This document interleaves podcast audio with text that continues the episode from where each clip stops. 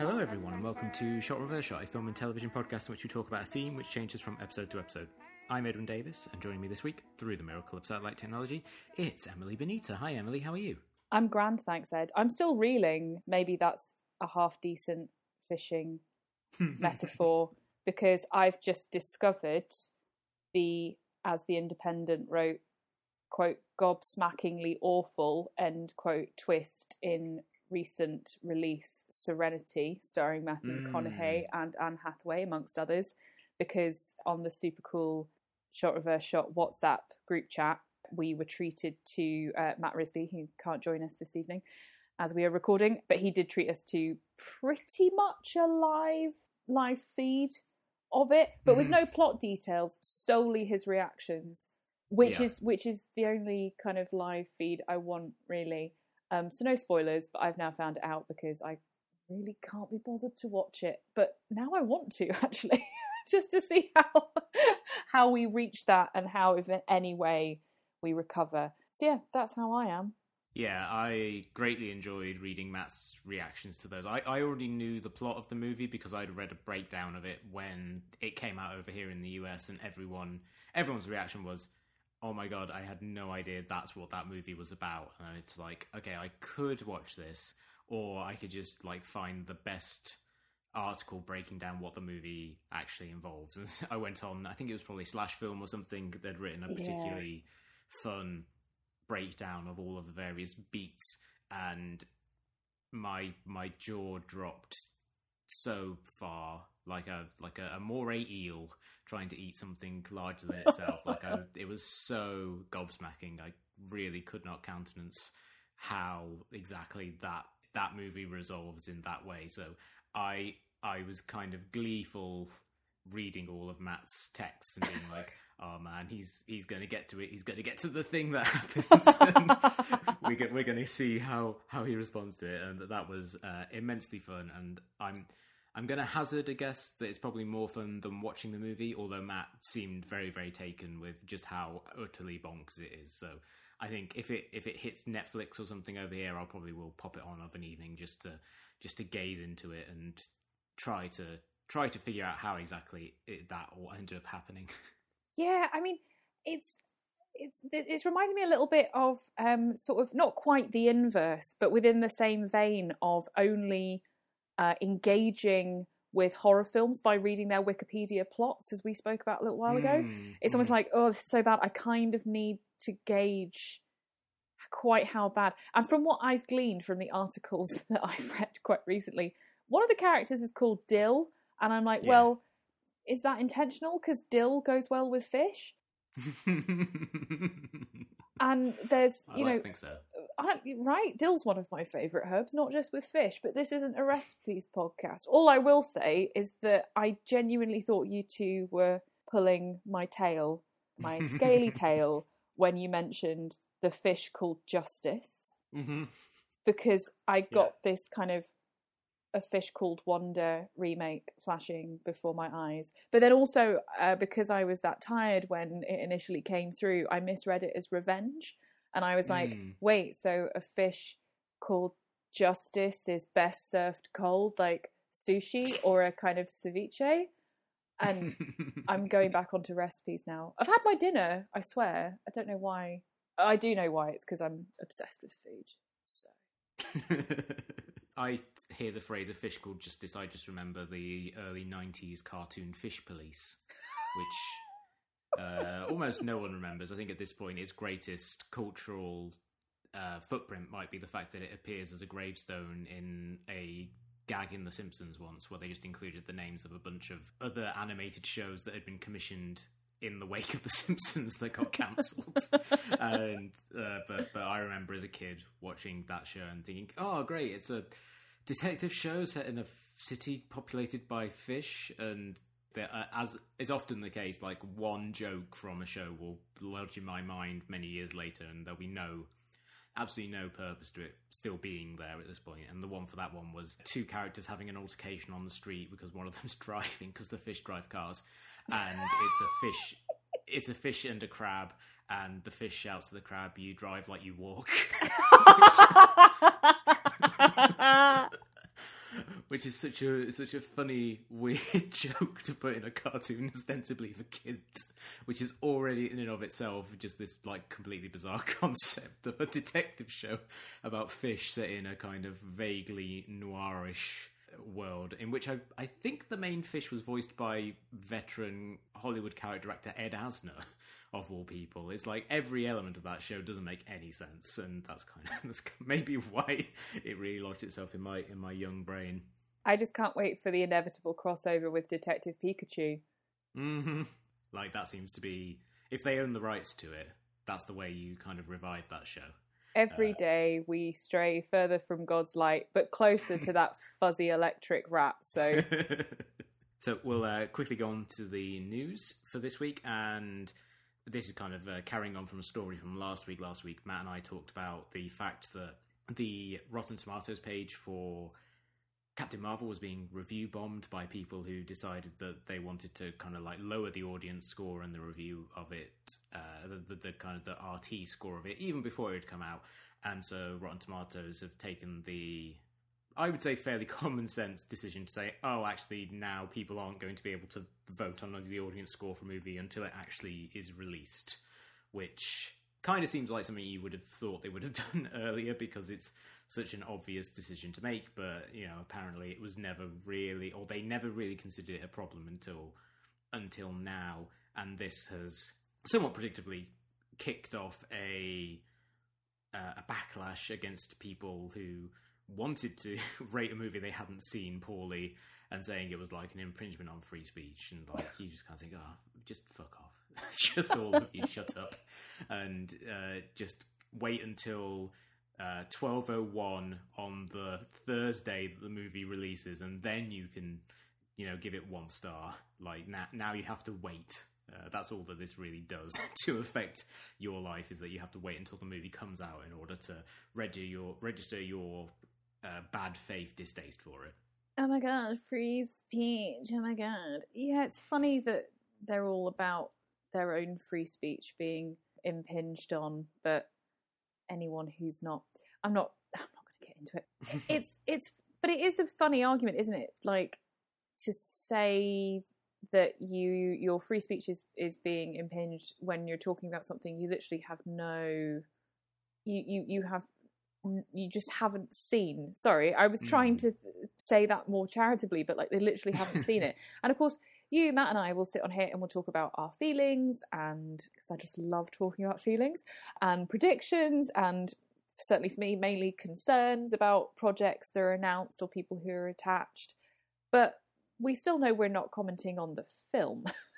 Mm. like, fair enough, you know, that's what Twitter is for, guys. Surely, no, or any other platform. But but to actually like go to a review platform to talk about a film you've not seen, like, and and that it has been used to bring down a one rating of a film. I mean, I I frankly forgotten about Rotten Tomatoes. I think this says more about me than it does Mhm. necessarily the greater uh, way of um, consuming film. I remember being on that site all the time when I was a kid because there wasn't social media in the way that we that we had it then, and it was a great way of feeling closer to a film that I was really excited about. For example, because I could see reviews coming in from the US, and it was like, oh, you know, just part of engaging with that film coming out and a sense of how it was being received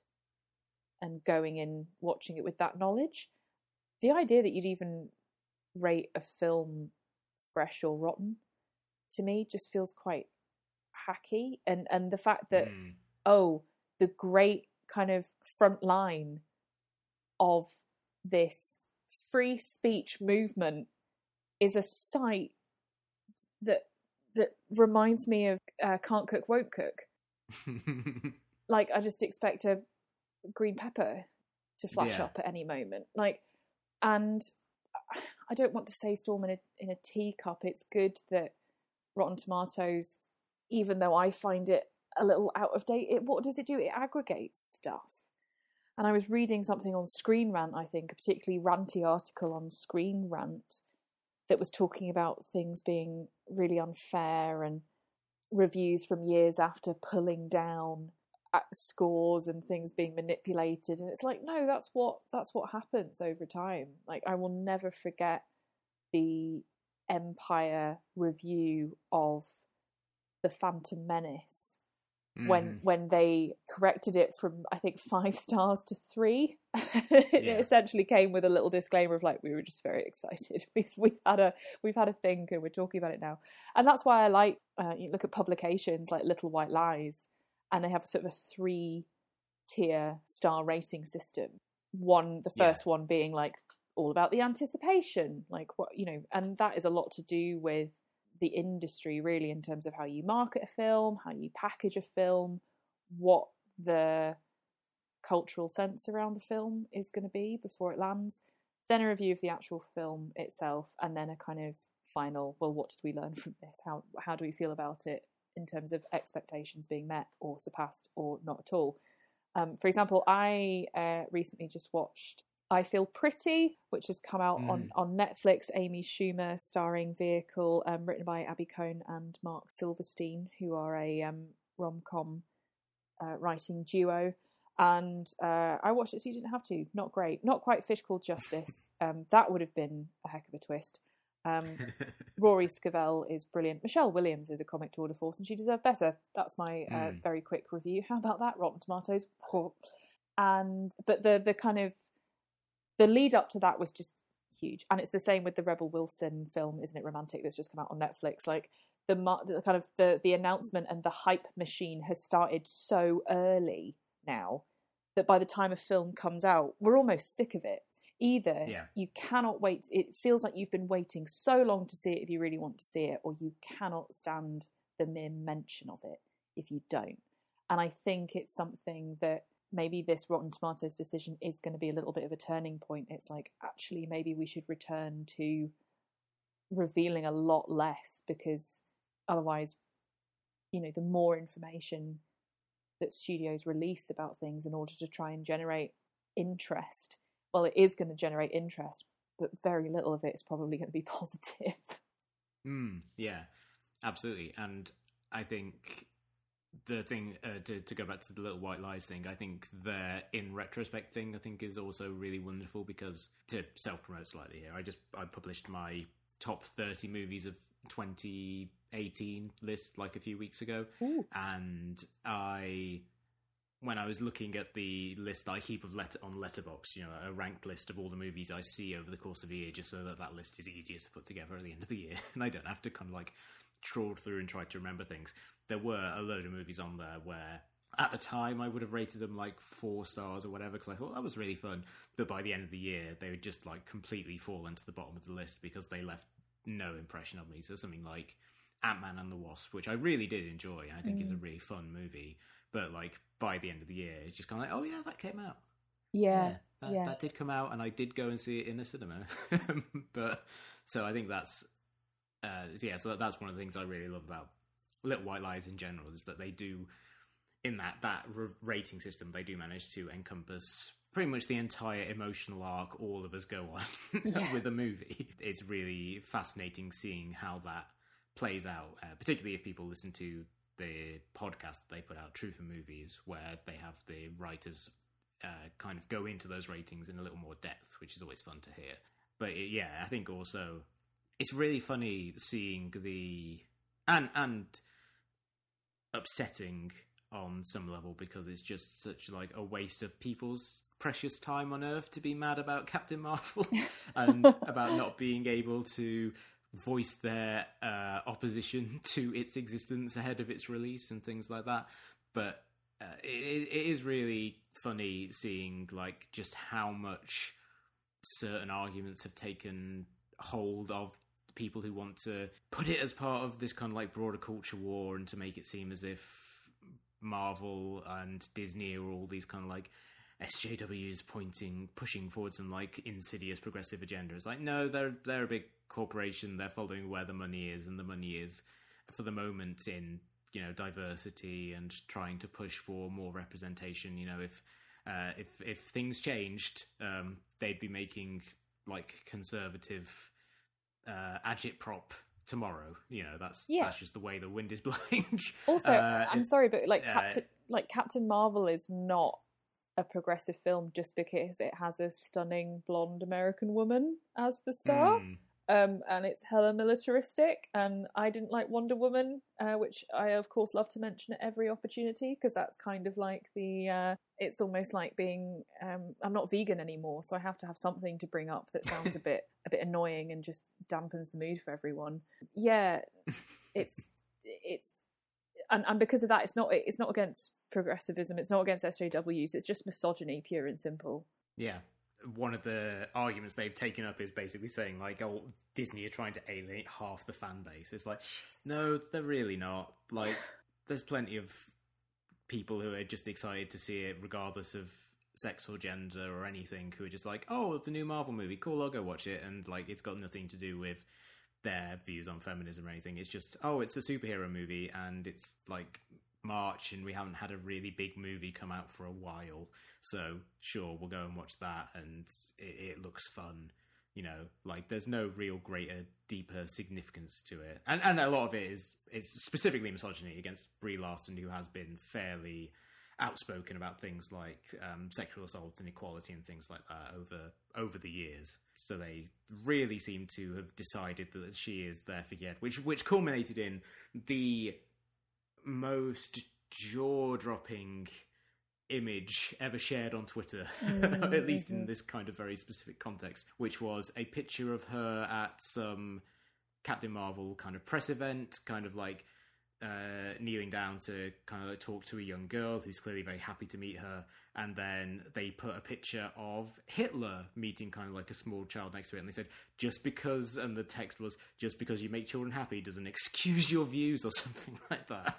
And I was just like, wow, these people are insane. like they've gone so far down the rabbit hole on this thing, and uh, I think for for some people, uh, there's there's no going back, and they should probably just be written off as people who can have anything resembling some sort of uh, useful dialogue. Because uh, yeah, I think if you're adversely comparing actors to Hitler because they think women should be treated equally to men, you're off your rocker. Oh, but you know what? Whoever made that meme will probably get booked to be on uh, the new BBC Scotland channel anytime soon. God, you know, not to get into that because frankly, I don't want to. But one thing, it's not nice when you see that your uh, the top trend in your hometown is Nazi. Anyway, one final thing on Rotten Tomatoes. It's actually the second time I've heard about it this week, and uh, this is me trying to uh, bring bring the podcast back round from Nazis. And uh, because the first time I heard about it was in a set shared by the late great Brody Stevens, um, a set Mm. of his, sorry, that was shared in the news of his um, recent passing. And it's a smashing little joke that he forgets to say on stage, which he then says um, backstage to the camera. And he just says, uh, Yeah, my new TV show got a rating on Rotten Tomatoes. It got four pickles. So I will probably start rating films in terms of pickles as a tribute to Brody. Mm. I think on that scale, probably the Rugrats movies come out top. Lot of pickles. Uh, our next news story, and this will lead into our broader topic, was the controversy that erupted, uh, particularly on film Twitter, but uh, I think kind of more broadly in the film community over Steven Spielberg, who serves as one of the governors for the Motion Picture Academy of Arts and Sciences, uh, planning to put forth a motion to restrict the uh, eligibility of films for the Oscars in the wake of the success of Roma, which was obviously a Netflix movie and had a token theatrical release ahead of its nomination, you know, to kind of like to qualify and things like that, and what they want to do. Uh, what, what Spielberg and uh, the, the other people on the governors who are, are kind of aligned with him want to do is to impose rules around that, that movies have to play in theaters for four weeks and you have to release like box office information and things like that. And this has promote caused kind of a like I said a split on the one hand people saying like oh look at old man Spielberg not understanding that the industry is changing and other people being like well you know that like Netflix, whilst they have they do produce a lot of things, they are kind of shady in a lot of ways in that no one knows if anything they make is successful. Like uh, we've talked about in the, pa- in the past like the only time that we ever know something that they make is successful is if they release the figures of the number of people who have watched a thing like they did with bird box and Mm. every other time you just have to guess based on the number of people tweeting about a thing and so it's kind of brought up uh, a lot of, it's kind of revived a debate about you know the, the the future of cinema streaming versus theatrical and also kind of throwing this up this kind of framing of you know old guard versus the new guard. And i i i kind of don't really side with anyone in this debate. I think it's quite complicated and like there are good things and bad things about both sides. But uh but, but yeah we can we can get to that. What what do you kind of think of this whole kerfuffle that's been kicked up emily? I don't know. It is a kerfuffle, isn't it? And I just feel Mm. like it's really disappointing seeing the more and more people just being like "old man yells at cloud," because I think this Mm. kind of not really into this whole kind of um, purity kind of feeling. I, I don't think it's. I think it's rigging it if you have it like only in terms of theatrical release for however many weeks. And this was it. Like Mm. as soon as that the statement came out, film Twitter was just like, oh, it was selling like hot takes, you know, and um, you know, but but there are various people making excellent points. I want to say either way, but I, I just I just think like I just wonder what everyone's ideal situation is. I don't understand what this I don't know utopia that Spielberg thinks is happening that he's trying to protect. Mm. like Yeah. do you and for the oscars who seem to be constantly trying to as we have spoken several times before and i'm sure we will do a little bit today who seem to be just just like desperately wanting to be relevant to remain relevant. You you you have to evolve. And i think i just think it, it's really wonderful and open. And i think netflix did a very good sort of pr move in launching that what would you call it? It's not quite psa it's just a it's just a little kind of it's a little bit oh hey we're so great because we're telling stories and literally everyone we're Mm. featuring is from a netflix original film or series and they all happen to be uh, women of color uh, you know sort of led the charge led by um Uzo Aduba and and I and I did I did I did feel something because you do get that window through Netflix Mm. but then it does seem to be very pick and choose for Netflix as to who they want to seem to be, yeah. depending on um, whether it is like, hey, look at this massive success with all the data, like you say with like Bird Box, or it's like we can create stunning content for previous Oscar winners to realize their dreams, like Alfonso Cuarón and, and Roma, and then Mm. Paul Schrader on Facebook talking about, well, yeah, but your algorithm and if you're pushing certain things to be more easily found and and push that much more, than are you can you really claim to be like an art film, you know, a platform for Mm. art film and, and things and, and, a, and a production house of art film. So I think Netflix is heading for an identity crisis, which it will inevitably weather. I think there was the announcement recently of um, BBC and ITV joining forces to create a streaming platform called BritBox. Um, Mhm. As you can imagine, many Twitter users uh, adjusted the name slightly uh, to Yeah. to give their feelings about it. And there were lots of arguments flying about about like BBC license fees and royalties, and it's like, do we not understand how royalties work? Like, come on. but the difficulty is the uh, the TV writer Sophie Petzal um, was talking about. The thing is, you know, it's very hard to create a new streaming platform uh, in the market because Netflix and Amazon are such juggernauts and started early on as well Mm. and you do just have the guarantee of something to watch. You will find something, but it is just the stuff that Netflix does just seems to sort of rise to the surface that much more. And I've gone on a bit of a tangent, but essentially, I think I think Spielberg is. Um, I don't know a why we expected anything different of him Why wouldn't Why wouldn't he say that? That's his model. That's the model he's come from. That's the model he has made his name on. Of course, he'd want to protect it. That's kind of within his interests. But shock horror, someone who has a singular vision, it doesn't seem to be as much of a team player unless it's his own team. Okay, and then B, I guess we're all looking to the Oscars in terms of what they want to do and, and how they're going to survive as uh, as they go forward. And then um, I guess see the same for Netflix. Like how how does it want to be seen? Because it they they all seem to be peddling certain ideas of how film should be, or at least their own models of film, right? And Spielberg's the only one who's really like come right out and said it. But I think this is just an incredibly tumultuous transitionary time, more so than kind of turn of the millennium when you did have certain cameras made smaller and cheaper. It's the same, you know. It's it's another wave.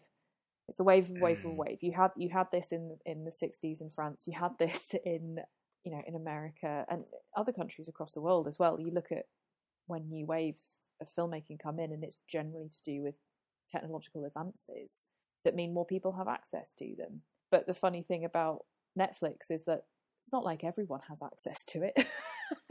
yeah. It's still it's still a very certain set of people who have access to these things. But where where else other than Netflix can you find a lot of content genuinely that does feature just different yeah, just more and, and the fact that you through Netflix you have access to like for example a huge swathe of like Korean TV shows. Like it's mm. just it's just the most incredible library even just beyond their kind of original series and productions and stuff. So yeah, I kind of I just want everyone to play nicely, Ed, and I don't feel like and I don't feel like Steven is. He may he may be in one way correct, but he's not being particularly kind. I don't think. Hmm. I think, in terms of, um, I guess, in terms of Netflix first, I think it is amazing the the the people that they are allowing to make movies who otherwise just don't have an avenue, like Marya Gates, who uh, years ago spent a year only watching movies directed by women, which was a, a, big inspiration for me in terms of like doing 52 films by women. I was, uh, I thought it was she she put a lot of movies onto my radar that I then went and sought out, and I think she's a a, a wonderful advocate for female filmmakers. She talked about how Netflix was uh, last year produced, I think, 90 movies that were directed by women, mm-hmm. uh, or maybe movies and TV shows. But you know, that was, I mean, that's a huge number, particularly in terms of Hollywood, where very few movies get made by women at all, and that's that's amazing. As are the you know the opportunities they've given to filmmakers of color and uh, trans filmmakers in uh, someone like Yance Ford who did uh, what was that called? Uh, Strong Island. Is that what that movie was called? That that great documentary from last year, and I think that that's all. Uh, that that's all absolutely wonderful. I think the the problem that I have again to go back to what Paul Schrader said about like the algorithm, their their business decisions are kind of dictated by what they think will be popular, which I think is true of a lot of studios, but it also means that they may not necessarily take the most chances like something like Roma is sort of a risky movie to kind of put a lot of money into and fund, but it's also a movie directed by someone who's already won Best Director uh, and you know has directed multiple movies that have made huge amounts of money. So it's kind of safe. It's a safe kind yeah. of risk taking, and I think that that's a problem with their business model is that it doesn't really lend itself to really taking big swings on a lot of things. But but they are willing to take risks on things that are made for fairly small amounts of money and giving people uh, maybe a kind of a way into the industry that they otherwise wouldn't have had. So that's obviously uh, that's obviously fantastic. But uh, like you say, like all their stuff is available only on Netflix, particularly their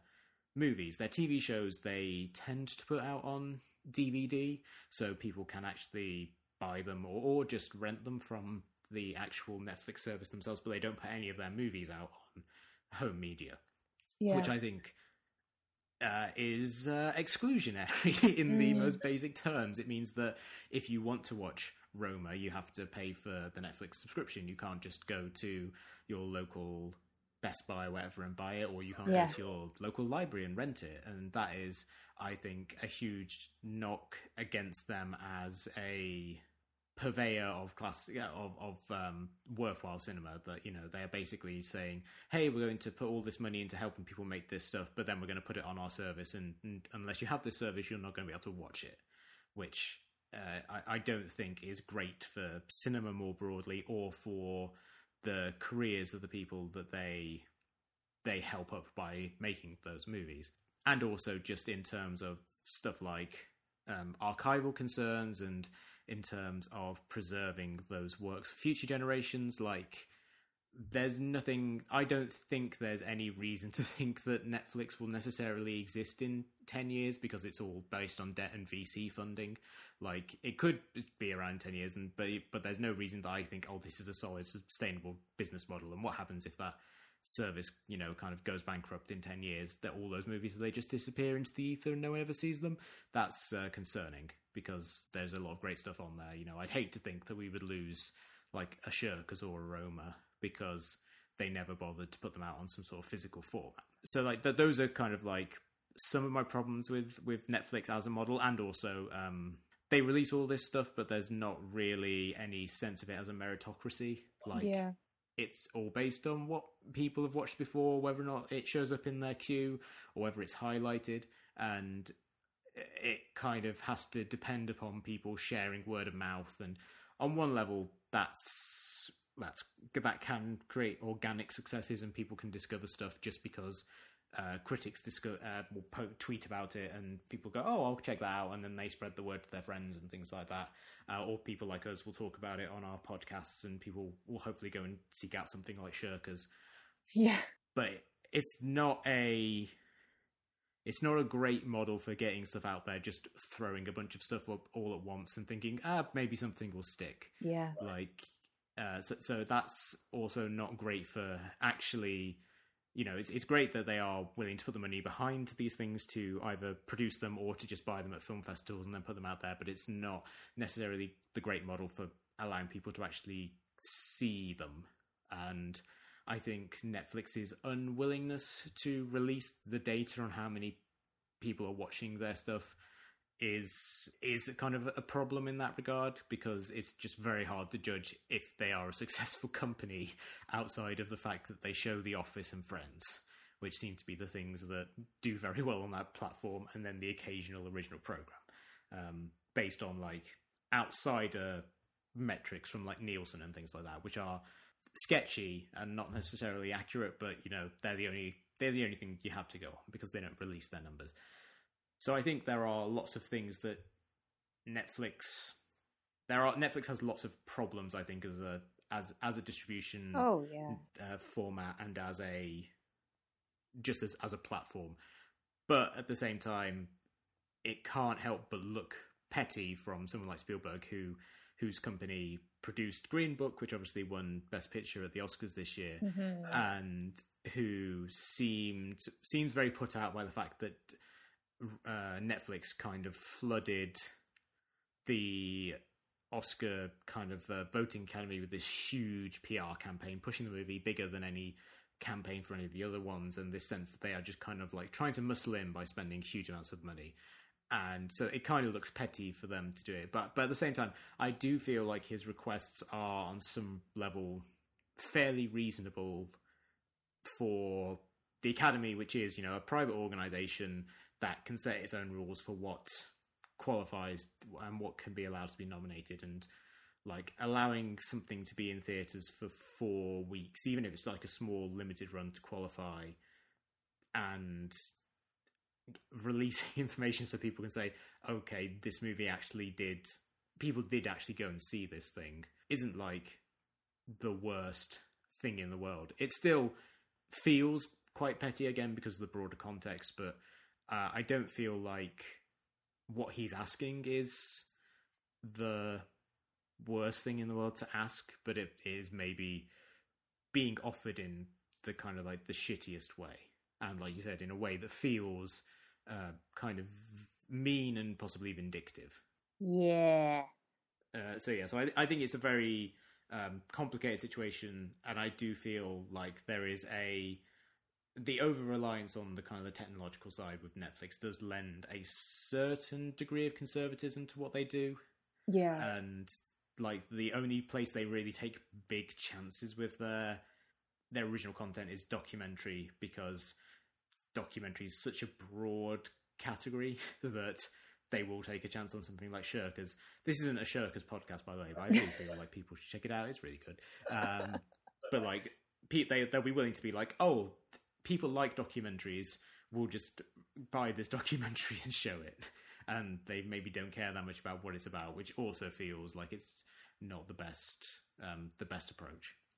Uh, so our main topic this week, um, because obviously last week it was the Oscars, as we we just mentioned, and so this is kind of our autopsy of the Oscars specifically and this year's awards season in general. Now, I uh, watched all of the Oscar ceremony last week, so we'll probably uh, kind of get into that. And I also went and watched Green Book today because I none of us, you know, when when it was going to be all three of us, none of us, none of us had gone to see Green Book, and I thought, well, someone probably should because it was the big winner of the night. And so we'll kind of talk about that in a bit. But but Emily, first off, I just wanted to ask you, what were your thoughts on the the results? Uh, you, you, didn't watch the the ceremony, but you kind of caught up on it um, afterwards. In fact, I caught you up on some of it because you uh, were up very early, I think, uh, on the day afterwards, and I was up very late.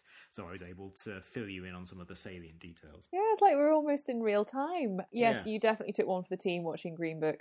Thanks, Ed. Mm-hmm. Uh, and there's me ranting away about people who give reviews of films they haven't seen. And here we are. Results. I think the interesting thing is, is that uh, for me personally, the awards season is pretty much BAFTAs, Independent Spirit, Oscars. So mm. it kind of becomes, as soon as the results come out, it almost becomes kind of, for me, sort of between a Venn diagram and then overlapping them on each other and, mm and seeing which strikes through the whole way and where the outliers are. Because for me, that's just instinctively how I want to see, like, how sort of Western film English language filmmaking is at. I feel like between the BAFTAs, which has this rather strange. And you've got the BIFAs as well, of course, but I feel like the BIFAs are even more grassroots and exciting. I think mm. generally, even more so even than Independent Spirit, to be honest. Um, and the BIFAs do just seem to be a more fun time. I, I think it's interesting to again, this is kind of a little bit off the back of the chat we just had there in terms of Spielberg. I do wonder, like, if you were to meet each of the awards ceremonies personified, who would that person be and what would they be like? Mm. And I do feel like the BAFTAs, because it, it tends to be kind of the first in the calendar, and unfortunately, it's almost sort of become indicative of how the Oscars are going to go. Like people sort of um, mm. use the BAFTAs as the warm up act, um, always the bridesmaid, and the fact that Rich D. Grant didn't win at the BAFTAs, I think, kind of made everyone um, realize, oh well, if it's not going to happen on home turf, it's not going to happen yeah. uh, abroad. And I think I'm amazed I didn't lead with that. Actually, um, Rich D. Grant's lovely one-man campaign of joy mm. has ceased to be. Um, but it was perfect, really, because it wouldn't. He wouldn't truly have been as British as he could have been if he'd have won. Like he's, mm. you know, I, I think that just sums up the British narrative, really. Looking like we're about to, about to just about be doing all right, and then um, it's taken from us, or at least it was for him. Um, I'll get on to uh, Olivia Colman um, mm. in a hmm. minute, but in terms of this personification, I do think the BAFTAs is a little bit like Rich D. Grant. Like he's he's kind of he manages to be really quite charming with uh, in, in a way that seems really whimsical and that isn't sinister. Yeah. I don't know how else to explain it. But I think the BAFTAs has just such an interesting uh, slightly and I and I mean tacky, not in a not in a a, a passe way, but tacky in a kind of sticky and, and sort of residual sense. Like it it can't quite figure out what being british is or means Mm. and i think it has that even more so with english language films than the oscars does i mean it's interesting that best film went to roma um, and of course you do have the separate category for outstanding british film Mm. which yeah. went to the favourite. And it's amazing how that always seems to feel like a consolation prize somehow. like, Yeah. I'm not really one uh, for national pride, particularly not at the moment. But it's very strange to me that, you know, the British Academy is like, oh, we'll have a separate one. It feels a little bit, I don't know, kind of like a little bit of a limp compromise. It's either like go big or Mm. go home, lads. You don't even have to go home. You are at home. it does. It does often feel like when a mo- if a movie wins both, it's kind of like an acknowledgement of like, oh no, this one's really good. Like, yes. all of those other ones that just were nominated for best, or, or even if it's nominated for both.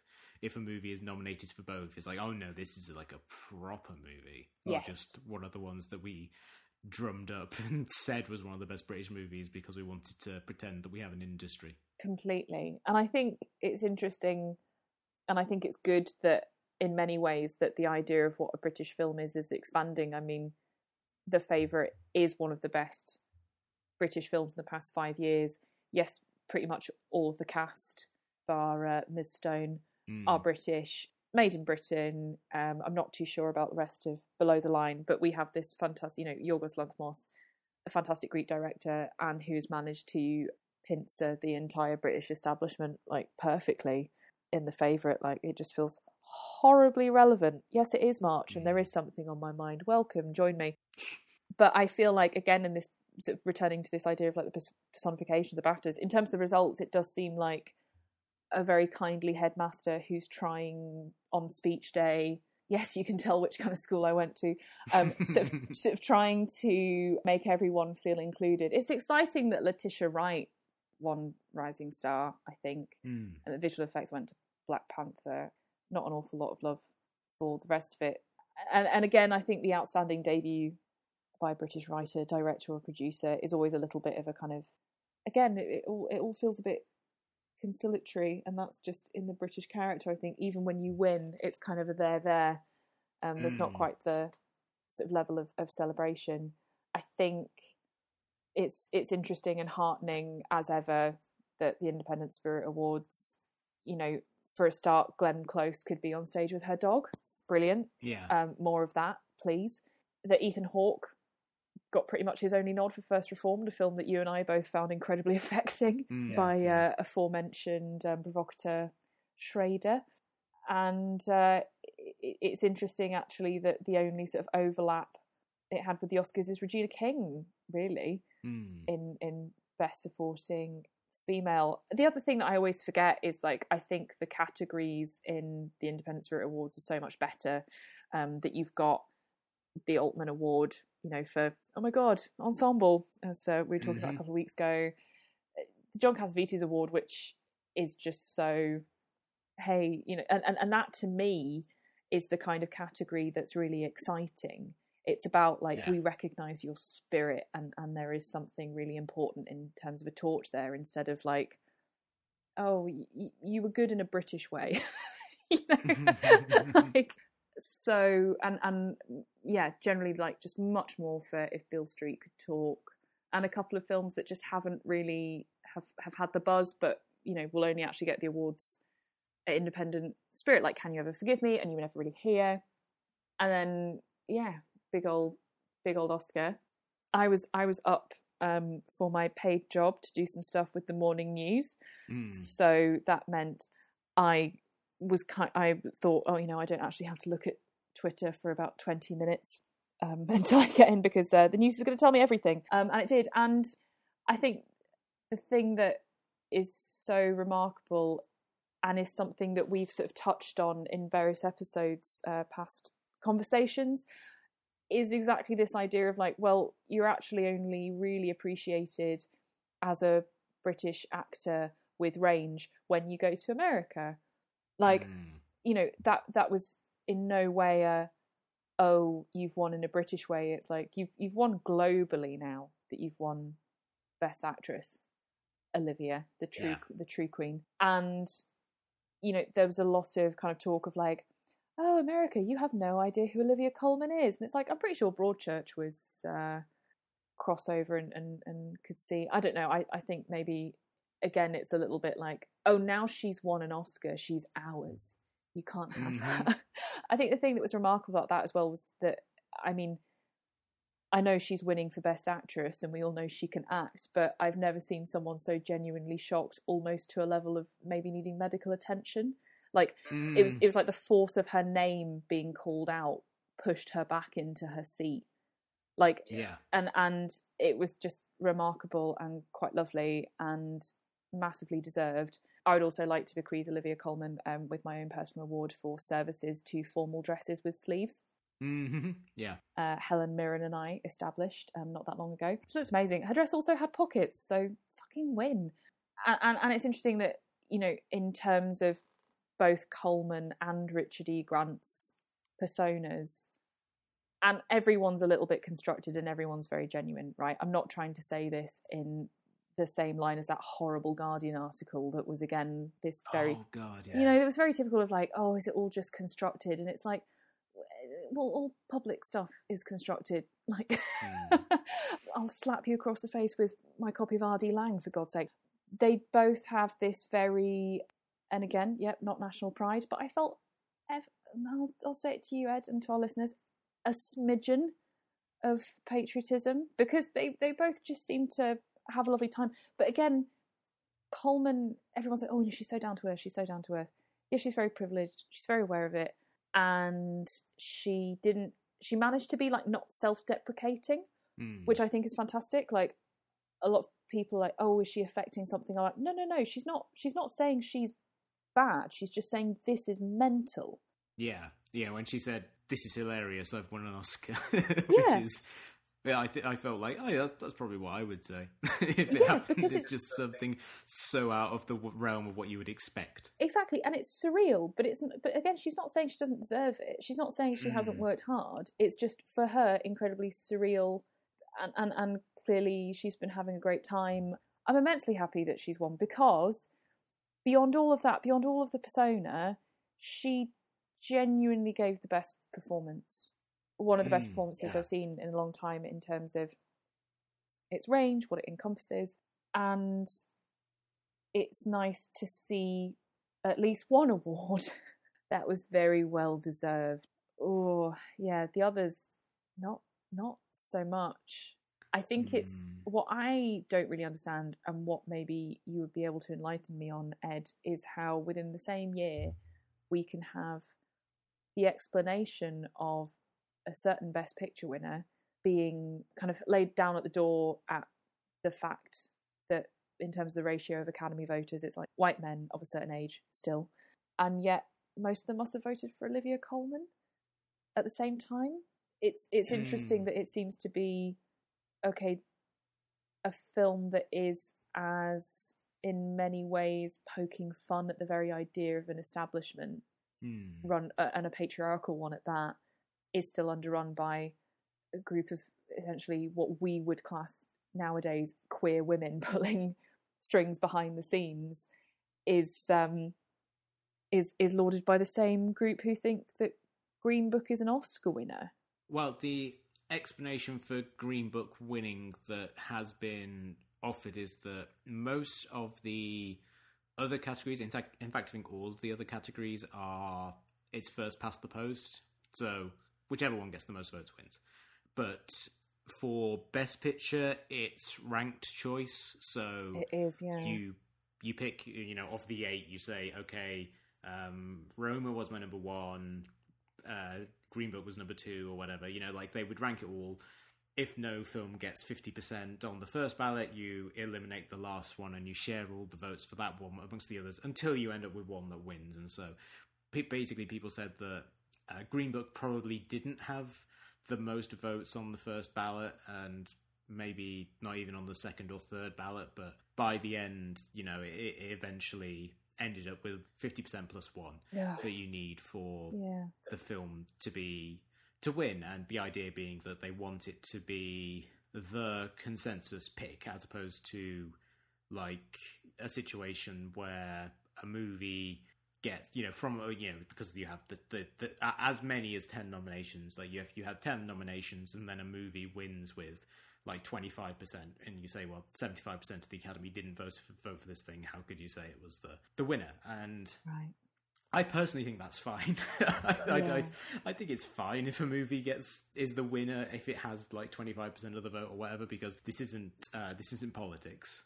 I don't think is it though, to, Ed? Is it? Well, it's very political, but it's not politics. You, know, you don't want like I, I'm fine, you know, because um, some places in the states have ranked choice voting now, and it, that was most recently done in uh, I want to say Maine, one of the congressional districts in Maine had to go to the go to ranked choice, and uh, I'm fine with like a milk toast politician winning in a situation where it maybe shuts out someone who's more uh, fringy, but. Uh, not, I, I, don't think it necessarily is much use in art because I think uh, if you go for the most middle of the road and the blandest option, you're just not really going to satisfy anyone, and that is has been proved the case by the fact that Green Book winning was instantly met with apoplexy from a lot of people who were just kind of like, "Oh my god, how could you give it to that?" And like, having seen it now, I think that people who are saying it's like the new Crash in the, the reference of worst movie to win Best Picture are overstating the case a little bit. Like, Crash is way worse a movie than Green Book on every conceivable level. Yeah, um, it's it's not particularly worthy winner of Best Picture. It's just kind of a a very middling comedy drama that has some charming performers who are occasionally quite funny, but for the most part, it's just it just exists, and you would have no real reason to think that it would even be in the conversation for for best picture. And like most of the stuff that's objectionable about it is kind of like the metatextual things of the fact that the it's it, it is you know I, have seen some people try and push back and say oh it's not a white savior movie but it's totally a white savior movie because it's a story about you know it says it's based on a true friendship um and it's the story of you know like they say oh it's you know about this friendship between this kind of white, slightly racist guy and this black pianist that he drove around the south and all this sort of thing.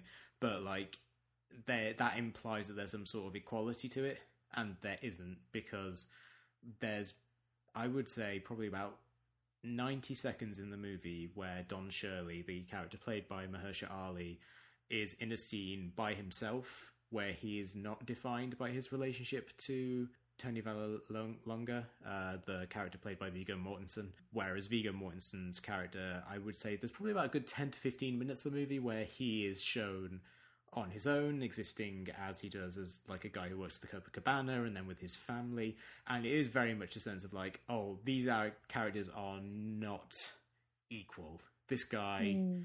is they're both kind of like stereotypes, but only one of them is given the chance to be defined to, to kind of be given some semblance of depth by showing how they interact with all these different people and establishing their place in the world, and that that element to it is uh, is quite distasteful because it, yeah. it but the fact that only one of them is given the chance to have any depth by definition makes the other one just kind of a more shallow figure and uh, on top of that you know just the fact that it it try it kind of nods in the direction of complex themes like the Don Shirley, Don Shirley was uh, gay, and that it kind of features into the movie a little bit, but not very much. It's just kind of thrown in there as like a slight complication to his character, as opposed to a defining thing about him and the way he lived his life, and mm. uh, and it's kind of tossed off and there is a there is one line that acknowledges that hey you know racism existed in the north as well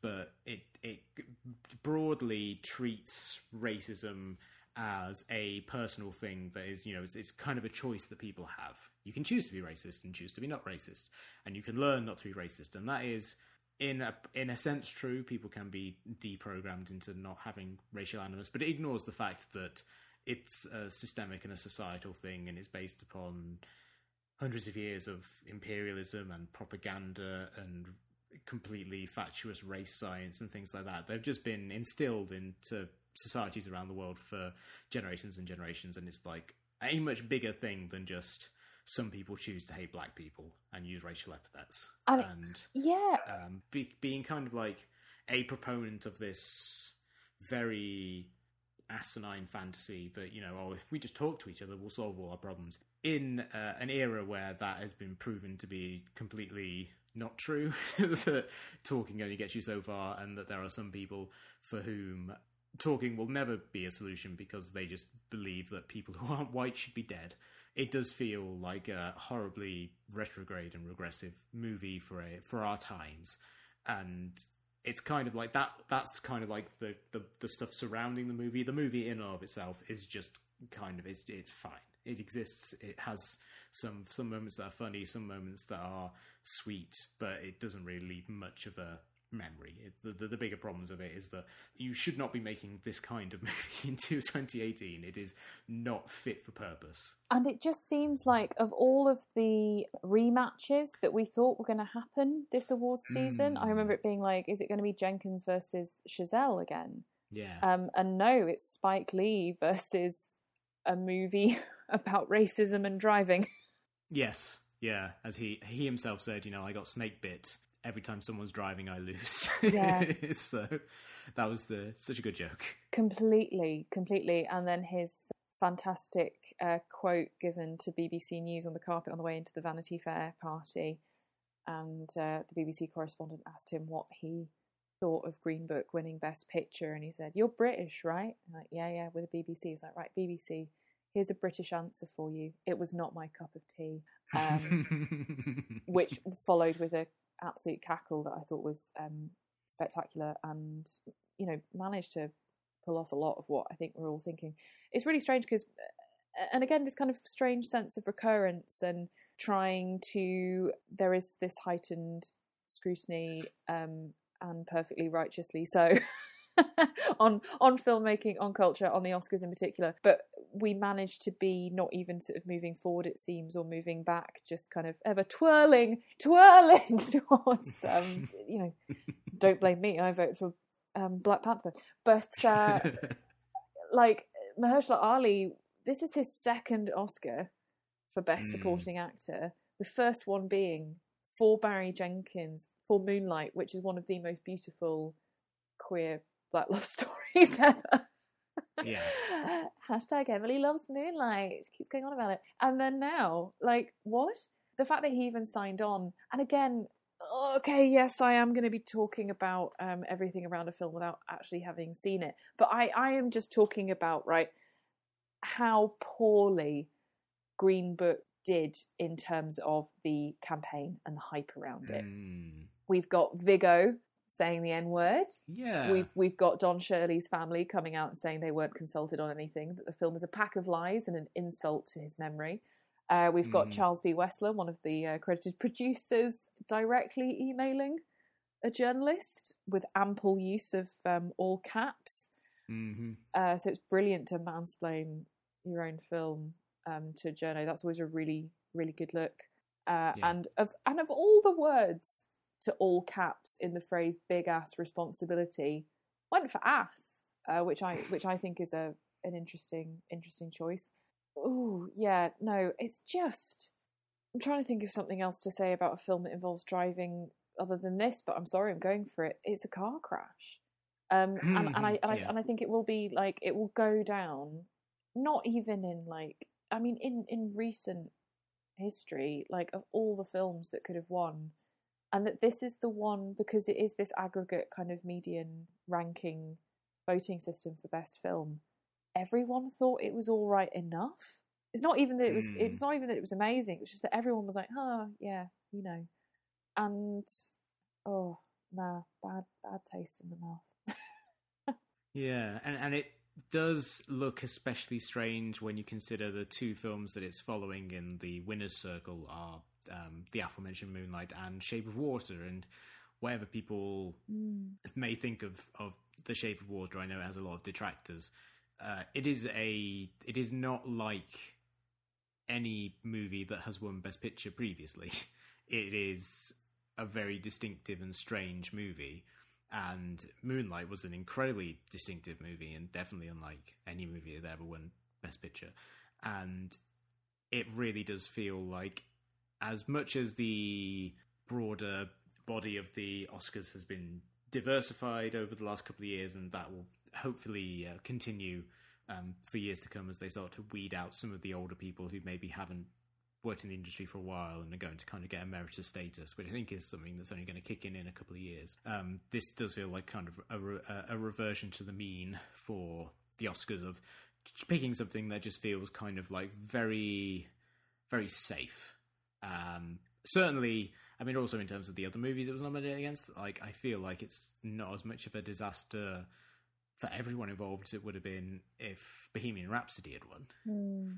Because technically, uh, Green Book's a way better way made movie than Bohemian Rhapsody yeah, is. Yeah. Uh, it, it's uh, assembled by people, seemingly by people who understand how movies are made, and uh, edited in such a way as um, there is coherence from scene to scene, and all the dialogue scenes look like they've been put together by people who understand how dialogue is meant to flow and things like that. And you know, the director only has one instance of flashing his penis at a casting yeah. crew rather than like decades of um, abuse of minors um, going back yes. decades. So you know, that's fine, isn't it? That is kind of the other thing as well. Is um, watching the ceremony. It was kind of an interesting.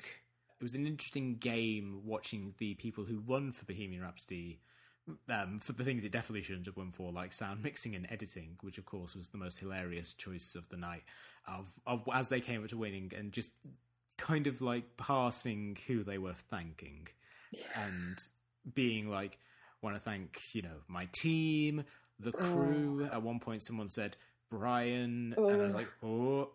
May, uh, just kind of like every everyone being like having a sharp intake of breath because um, yeah they, they couldn't they couldn't they couldn't thank the guy who at least began to direct the movie because he is uh, an alleged sex offender uh, a credibly alleged sex offender who uh, should be drummed out of the industry and in prison.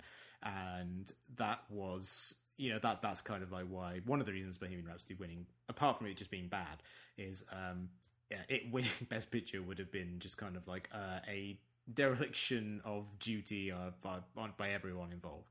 So, like, of the choices, like, the Bohemian Rhapsody feels like the one that would have been uh, an eternal stain on the Academy as opposed to Green Book, which probably feels at most like it will just kind of be forgotten in a few years' time.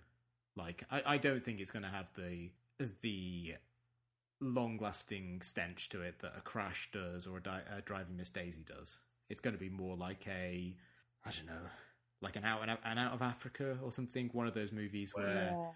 everyone everyone seemed like to say okay, fine at the time, and then everyone years later is just kind of like, oh, that one, okay, and you know doesn't really think much of it.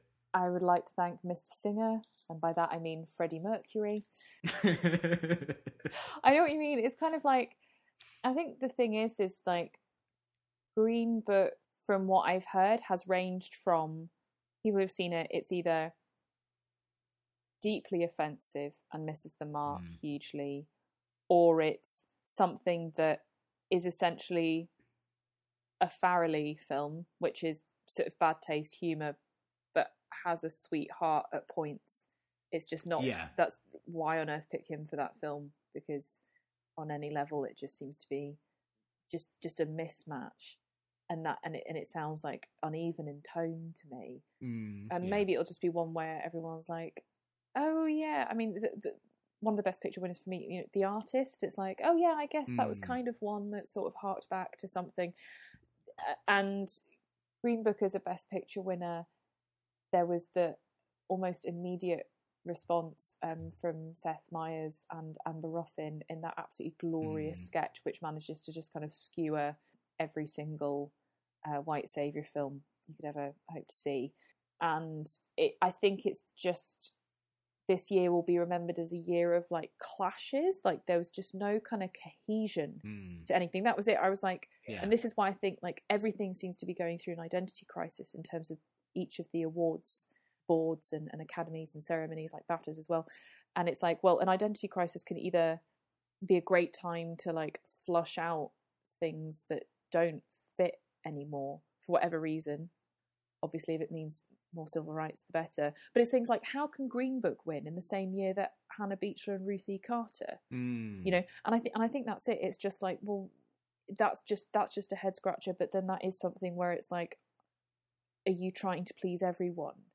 And, and going Yeah. back to our earlier conversation, news of like you're alienating half your audience. It's like, no, we're just trying to tell stories about essentially good and evil. and, and at Mm. some point, you you do need to take a stand on what is evil.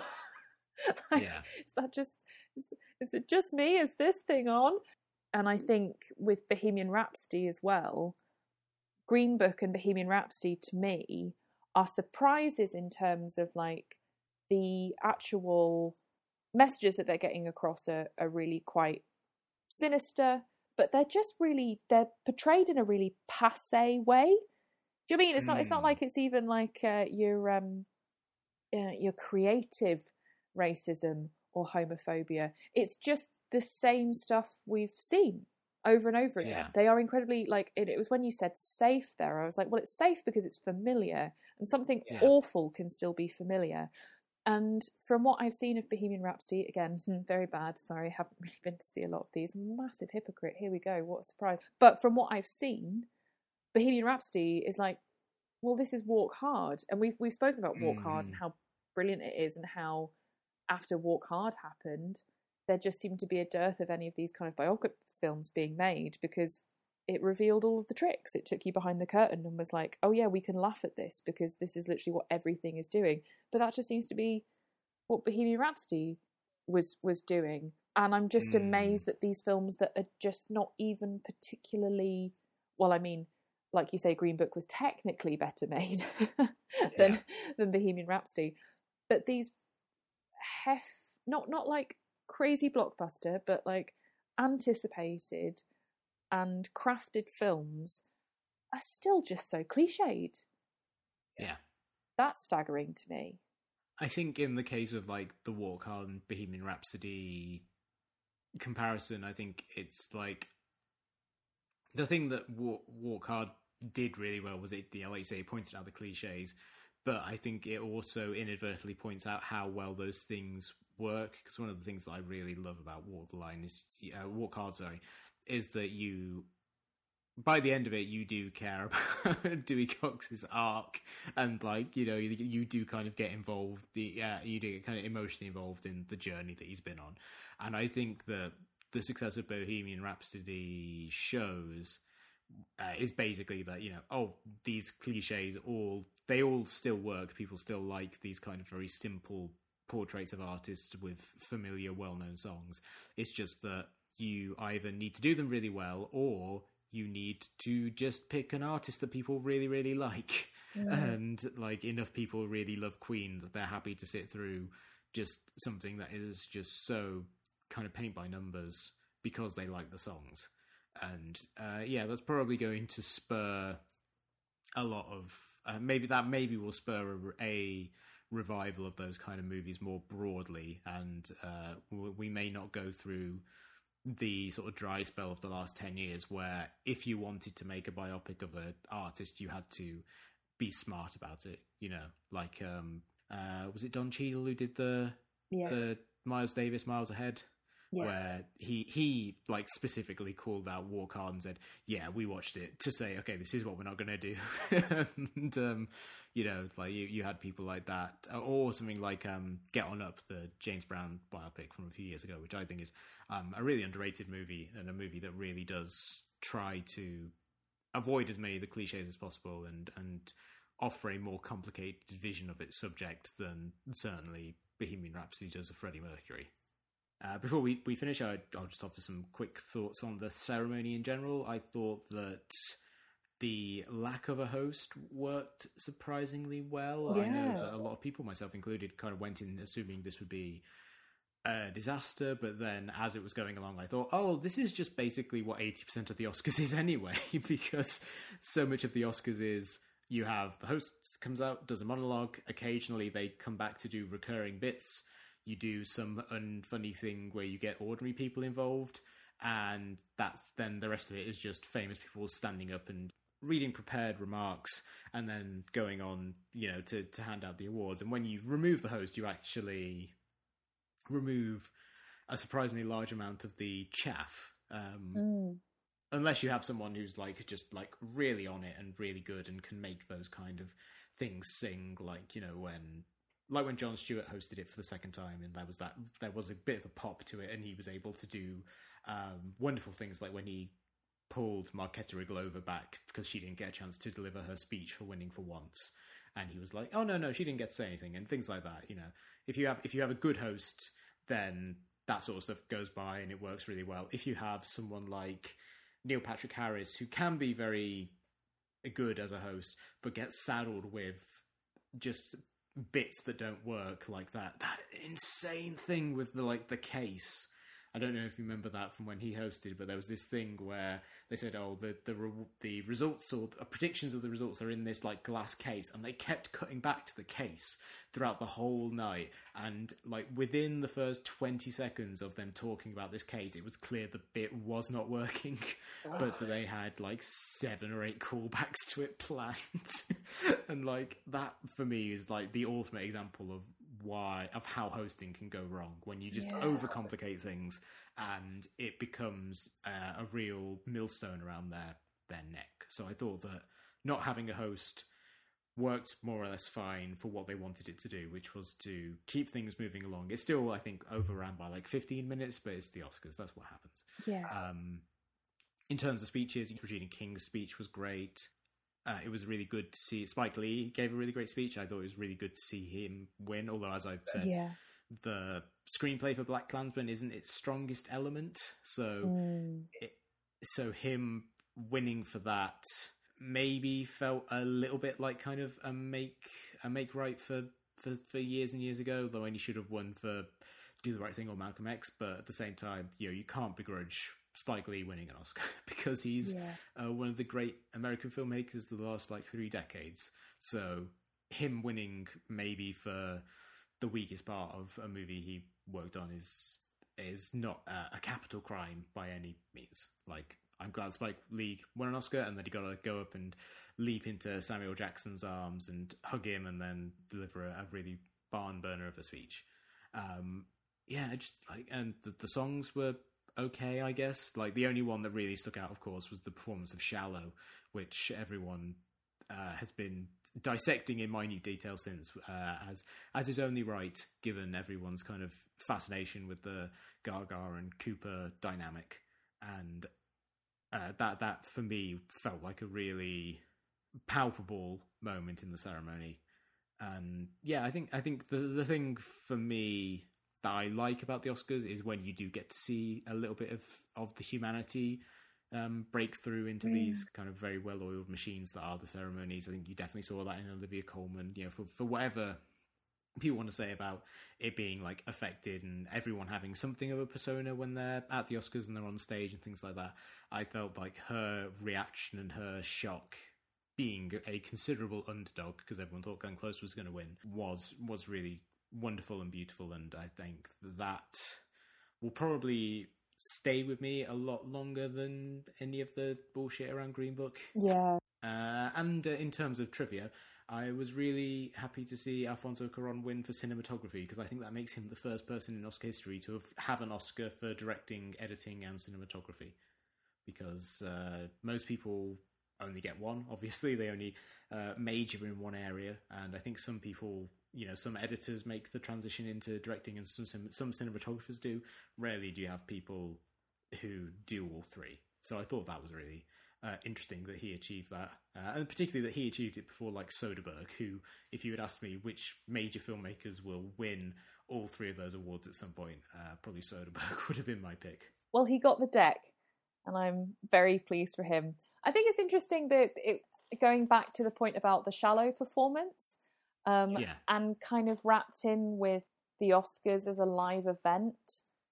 I mean, the Oscars is a live event for run by you know stage managers and things, but it's it's essentially populated by people who always have another shot at doing it again. So to have these people who are essentially populating something where you can't, like, that's it, we're doing it live. There's no more take. You have to do it in one. You see the people who really relish that and are a bit more, maybe have more of a theatre, like stage background, or are comedians. But I think Lady Gaga like owned that performance because that's what she does. It's not, it, and this mm. isn't to belittle her acting. This is to emphasize how powerful um, that performance was because she is essentially a live performer like in, in yeah. terms of and, and that's just one of her biggest concerts like that's nothing compared to what she was doing for the super bowl um, but i think she did feel that was possibly the most kind of comfortable maybe she felt in the same in a similar vein i think she felt as like can't really believe i'm here in the same way as olivia Colman. um, mm. um, but that was her moment to really shine and i think that really did give there's just such a heart to that performance because that's just her at her absolute best, knocking it out of the park. And I really enjoyed watching it. So yeah, more of that. Mm. Mm. Yeah, it really felt as if she was embodying the spirit of uh, Jenna Maroney and uh, living theatrically in real life. That's uh... oh, and you know what? Olivia Colman winning not only swept away, uh, you know, we'll be remembering that much more than uh, all of the furore around Green Book, even the ceremony just you know being like oh yeah we're just not really going to bother with cinematography mm-hmm. oh what a u-turn just in time indeed we end this episode as we end all our episodes with shot reverse shot recommends which we talk about a piece of culture that we've enjoyed and we think you the listeners will enjoy as well emily what have you got to recommend for the listeners this week i'm catching up with barry bill hmm. hader's mm. limited series i don't even know what to call it. it it is a sitcom i think it's a very dark sitcom mm character led and it's ridiculously charming and there's genuine genuine threat and peril throughout the whole thing barry mm. for someone who is a clearly a very traumatized person but not actually a very angry person or just has a different tone of anger um, bill hader's just absolutely brilliant um, i think in particular like he and kristen wiig are two of the best all round actors to have come out of the SNL um, pack of cards um, yeah. as they're shuffled. This is clearly a passion project for him. It manages to lance a lot of stuff about the pomposity of acting, but also get to the real heart of it and of people trying to find a purpose and find passion. Henry Winkler's having a whale of a time as um, an alternately brilliant and then bonkers acting teacher. Um, and I think that's it. It manages to make it, it just shows everyone can be completely mad and then also very genuine all at once. if they have a passion. Mm. So I'm in, I'm enjoying it. I think the tone is enviably even and it still manages to be very funny and very dark. So I'm a few episodes in. I'm looking forward to finishing the rest of it. I am watching it on Now TV, and I'm not sure where else you can watch it. But yeah, I just just love Bill Hader. He's great. yeah, I need to catch up on Barry. I watched the first few episodes when they aired, and I really, really loved it, but it uh, just fell off. Yeah. And uh, yeah, I need to catch up before season two starts because what I did see looked uh, really great, and it does seem like a great outlet for Bill Hader, who, yeah, like you say, is just uh, phenomenally talented. I'm going to recommend a documentary that I watched, which came out a few years ago and is currently available on American Netflix. It's called Harold and Lillian, a Hollywood love story. Ooh. And it is a documentary about Harold and Lillian Michelson, who were a married couple who worked in the Hollywood film industry for about 60 years each. Uh, Harold Michelson was uh, initially a storyboard artist. He worked on things like the Birds and Marnie, and then later worked uh, closely with Mike Nichols on several projects. He was the person who came up with the idea of framing Benjamin in Mrs. Robinson's leg in The Graduate. Uh, he is like a, a, a, hugely he was a hugely talented storyboard artist who then moved into uh, production design and worked on a lot of movies for uh, amongst others Danny DeVito, who he, he worked with very closely for, for many years, and also was Oscar nominated for production design on Star Trek The Motion Picture, where he came up with the idea for the um, the kind of the tubes in the engineering bay, which are now a kind of a standard part of all Star Trek uh, lore, uh, which I found very cool. And his wife Lillian was a film researcher who ran a film library which moved around a couple of different locations over the years. Uh, it was based at the AFI for a while, then it was at American Zoetrope, Paramount, eventually DreamWorks, and she emerges as the real star of the film more so than than Harold, partly because uh, Harold passed away some years ago and she is still alive, but also because I think the idea of a film researcher is a little lesser known, and the role of a film researcher is lesser known. Uh, you know, she was someone who provided research materials for for people who wanted to make movies, you know, set during certain time periods. So she would go and research, for example, the underwear that uh, Jewish people in Russia in the 1800s would wear for Fiddler on the Roof. So Oh, she would wow. like go out and uh, you know she describes going and sitting in outside uh, or in a deli in like a Jewish part of Hollywood until and talking to some of the older Jewish ladies there until someone could kind of like and asking if they knew anything and then you know this this one kindly old lady like went home and then brought back material that she still had from when she grew up in Russia in the 1860s or whatever. And uh, she talks about being friends with David Lynch when he was working on Eraserhead because he would come into the AFI library and pick up research materials. Uh, and she said that he was the only person who would ever pick up a book and then make sure he put it back exactly where it was from. So, David Lynch, good egg by all accounts. um, and there's a wonderful bit where she's talking about working, being based at American Zoetrope whilst One from the Heart was being worked on, and Tom Waits coming into the library and talking to her and Oh reading god. and she describes him. She has the best description I ever heard of Tom Waits, which was saying, you know, he said everything in this gravelly voice. Everything he said sounded like a police confession, Ah. which is, for me, about as perfect a description of the appeal of Tom Waits as you're likely to find. And yeah, between them, they just present this real fascinating account of what, by all accounts, looks like a real lovely, wonderful marriage between two people who cared for each other and supported each other very much, but who both also worked in areas of the film industry that are often under understood, underrepresented in terms of what people think of the film industry involving. And I think it does a really, really wonderful job of showcasing what contributions those below the line jobs can bring to movies, including these really iconic movies that people think of as being like, oh, you know, Mike Nichols and The Graduate and, and all of the great innovations to editing and framing and transitions that he brought to that, and then thinking, oh, a lot of that stuff came from uh, Harold Michelson, like drawing these storyboards and thinking, okay, what would be the best way to do this, and then them transposing that to, to cinema. So that's uh, just a really, it's a really lovely ninety-minute documentary uh, that I found incredibly uh, warm and charming. Sounds ace. If you've enjoyed this episode of the show, then please subscribe to us on iTunes, Stitcher, Player FM, Spotify, Acast. Uh, leave us a review, rate us, and recommend us to your friends. It's the best way to help us grow our audience. You can also find us on Facebook and Twitter, where we are at SRS underscore podcast. We'll be back next week with something entirely different, but until then, it's goodbye from me. And it's goodbye from me. Oh, please wrap up. Right, okay. Had to, sorry.